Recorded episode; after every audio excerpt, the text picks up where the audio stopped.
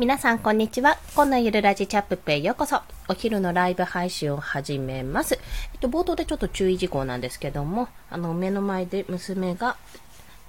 マスカットを食べてます。おそらく声などが入るかと思いますのでご了承ください。美味しそうに食べております。はい。ということで本日は自分の常識をこれね、見れないんですよ、全部。自分の常識を疑うことで作るコンテンツかな、作る発信というお話をしたいと思います。これは、自分の常識を当たり前だと思うのは疑えっていうところを、言っている部分もあるんですけども、それは自分が常識知らず、常識を知らないっていうことをついているってパターンももちろんありますが、どちらかというと、なんか意外と自分はこれ当たり前だと思ってるけど、そうでもないのかなって、周りは当たり前じゃないんだ、意外と知らないんだなと思うこともあるってことなんですね。これは結構、会社とか自分の業界とか、そういったことで得た知識で割とあるあるなんですよ。例えばなんですけども、一つ例を挙げますと、実はちょっと先ほど、役所に連絡していたんですが、そろそろですね、あれの時期なんですよ。保育園の申請の時期が始まるんですよ。それは私自身はもう保育園にも勤めてましたし、自分自身が保育園の申請もしたことありますし、あと私は学童保育の方でしたけど、そっちでそろそろ申請の時期だっていうのがあって、結構大変なんですよ。学童の申請って先生側がですね、施設の先生側が職員側が大変なんですよ。あれ。役所の人も大変なんですけど、そういったこともあって、覚えてたんですよね、私自身。そろそろこの時期だなって。で、これ自治体によっても、割とずれたりするので、一概に言えないんですが、大体秋なんですね。ちょっとお待ちくださいね。革ペイするのやめていただけますか？こちらでお願いいたします。はい。はい。ということで、そんな時期があるんですよ。で、10月ぐらいから、資料の配布が始まって、11月ぐらいから申し込みが始まると。で、12月ぐらいにはね、おそらく申し込みが終わってしまうんですよね。これもちろん自治体によるので各自治体を調べてください。ってことは、保育園、来年お子さんが今いらっしゃるとして、今お子さんは通われてない。でも来年から保育園通わせたいなってもし思ってるようであれば、申請するのにいろんなことが、準備が必要なわけです。ご自身の会社、勤めてるところの勤め先の就労証明書っていうのが必要なんですよ。勤務証明書。要は勤務してますよ、ちゃんとしてますよっていうのを手書きもしくは入力で作れるんですけども、それちゃんとね、自治体ごとにフォーマットがあって、それを使わないといけないんですね。なので、あと、社版っていうんですか、社員会社のハンコとか押してあるものとかも使わなきゃいけないと。だから、早くそれを申請しないと、会社から降りてこなくて結局間に合わないってパターンがあります。そして、そこに不備があると、極端な話、一旦差し戻されて、それをもう一回会社に、これ違うんで直してくださいってを頼んで、要は自分が仲介役になってまたもらってそれを出さなきゃいけないっていうこともあるんですよ。なぜかというと、就労証明って基本的に手を出せないですよね。提出した先で。だから私とかそういった会社の担当者以外の人が書いちゃいけないんですよ、普通は。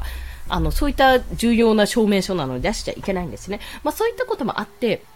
なるべく早い段階で、そういった書類関係は申請をしといて、それ出さなきゃいけないっていう、まず、こちらとしての動きがあるわけで。で、あと書かなきゃいけない。しかも手書きでね、データじゃなくて手書きで書かなきゃいけない書類もいくつかあるし、なおかつ、あと保育園、どんな保育園がいいか、どの保育園がいいかって、上の子がいるんだったら上の子の時に一回見学してるので、その時に見たところを書けばいいだろうとか、自分の子が通ってるところを書けばいいだろうって思うかもしれないけど、万が一入れなかった時に二人一緒のところに入れるのか、それとも別々のところに入れるのかとかも踏まえて、もう一度見学をするとか、いろいろね、準備が必要なんですよ、実を言うと。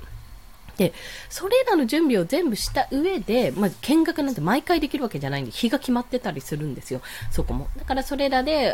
組み込めるところに行って、確認して、ようやくそれで提出できるわけですね。そんなような話、今、だいぶ、こんなことがあるんだよって、保育園のを入れなきゃいけない。子育て中で保育園に入れたいなって思ってる仕事をしている方、もしくは、今、私みたいにこう、家で仕事をしている人とかも、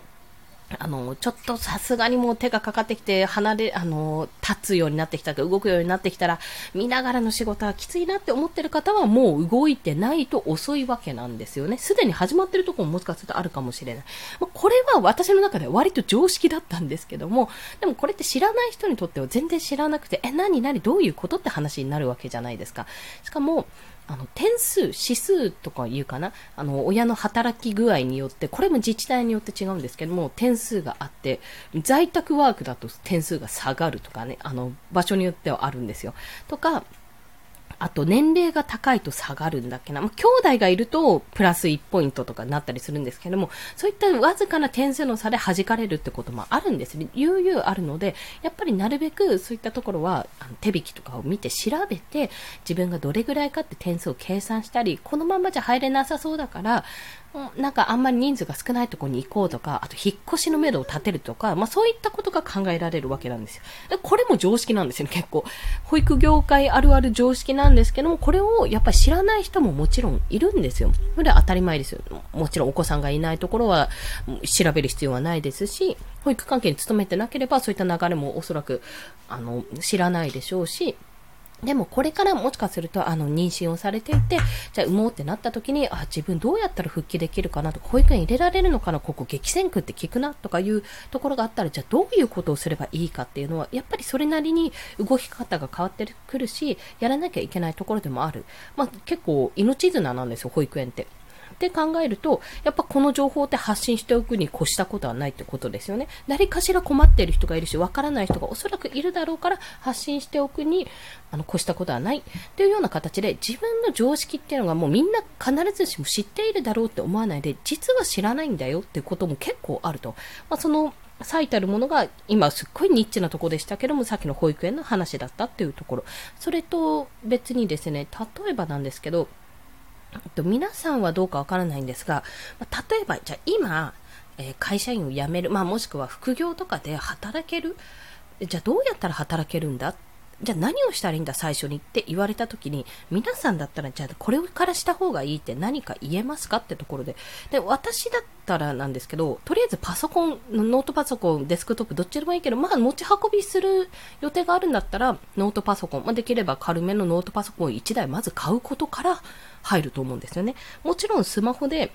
ライティングとか、それこそデザイン、キャンバーとかのアプリがあるので、スマホでもできなくないけど、圧倒的に自由度は低い、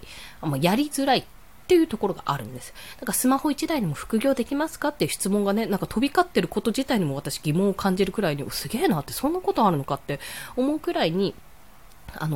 パソコンって必要だと思うんですよ。じゃあそれがじゃあタブレットとキーボードつければいいんじゃないですかっていう意見がもしあるとしたら、タブレットとキーボードでも iPad とキーボードとかでもね、全然いけると思うけど、 iPad って複数の窓使えないじゃないですか。一窓一窓やんなきゃいけないので、そういった面倒くささもあるから、だったらパソコン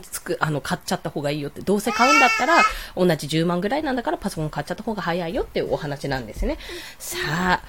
ということで、そんな感じで、要は自分の常識って意外と、周りが知らなかったりするから、それを噛み砕いて発信する。昔の自分に向けて、知らなかった頃の自分に向けて、こういうことがあるんだよ。今、例えばインスタ、ツイッターもいいけど、インスタの波が来てるからインスタやった方がいいよとかね、そういったお話をすると、意外と喜ばれるよという、そういうお話をさせてい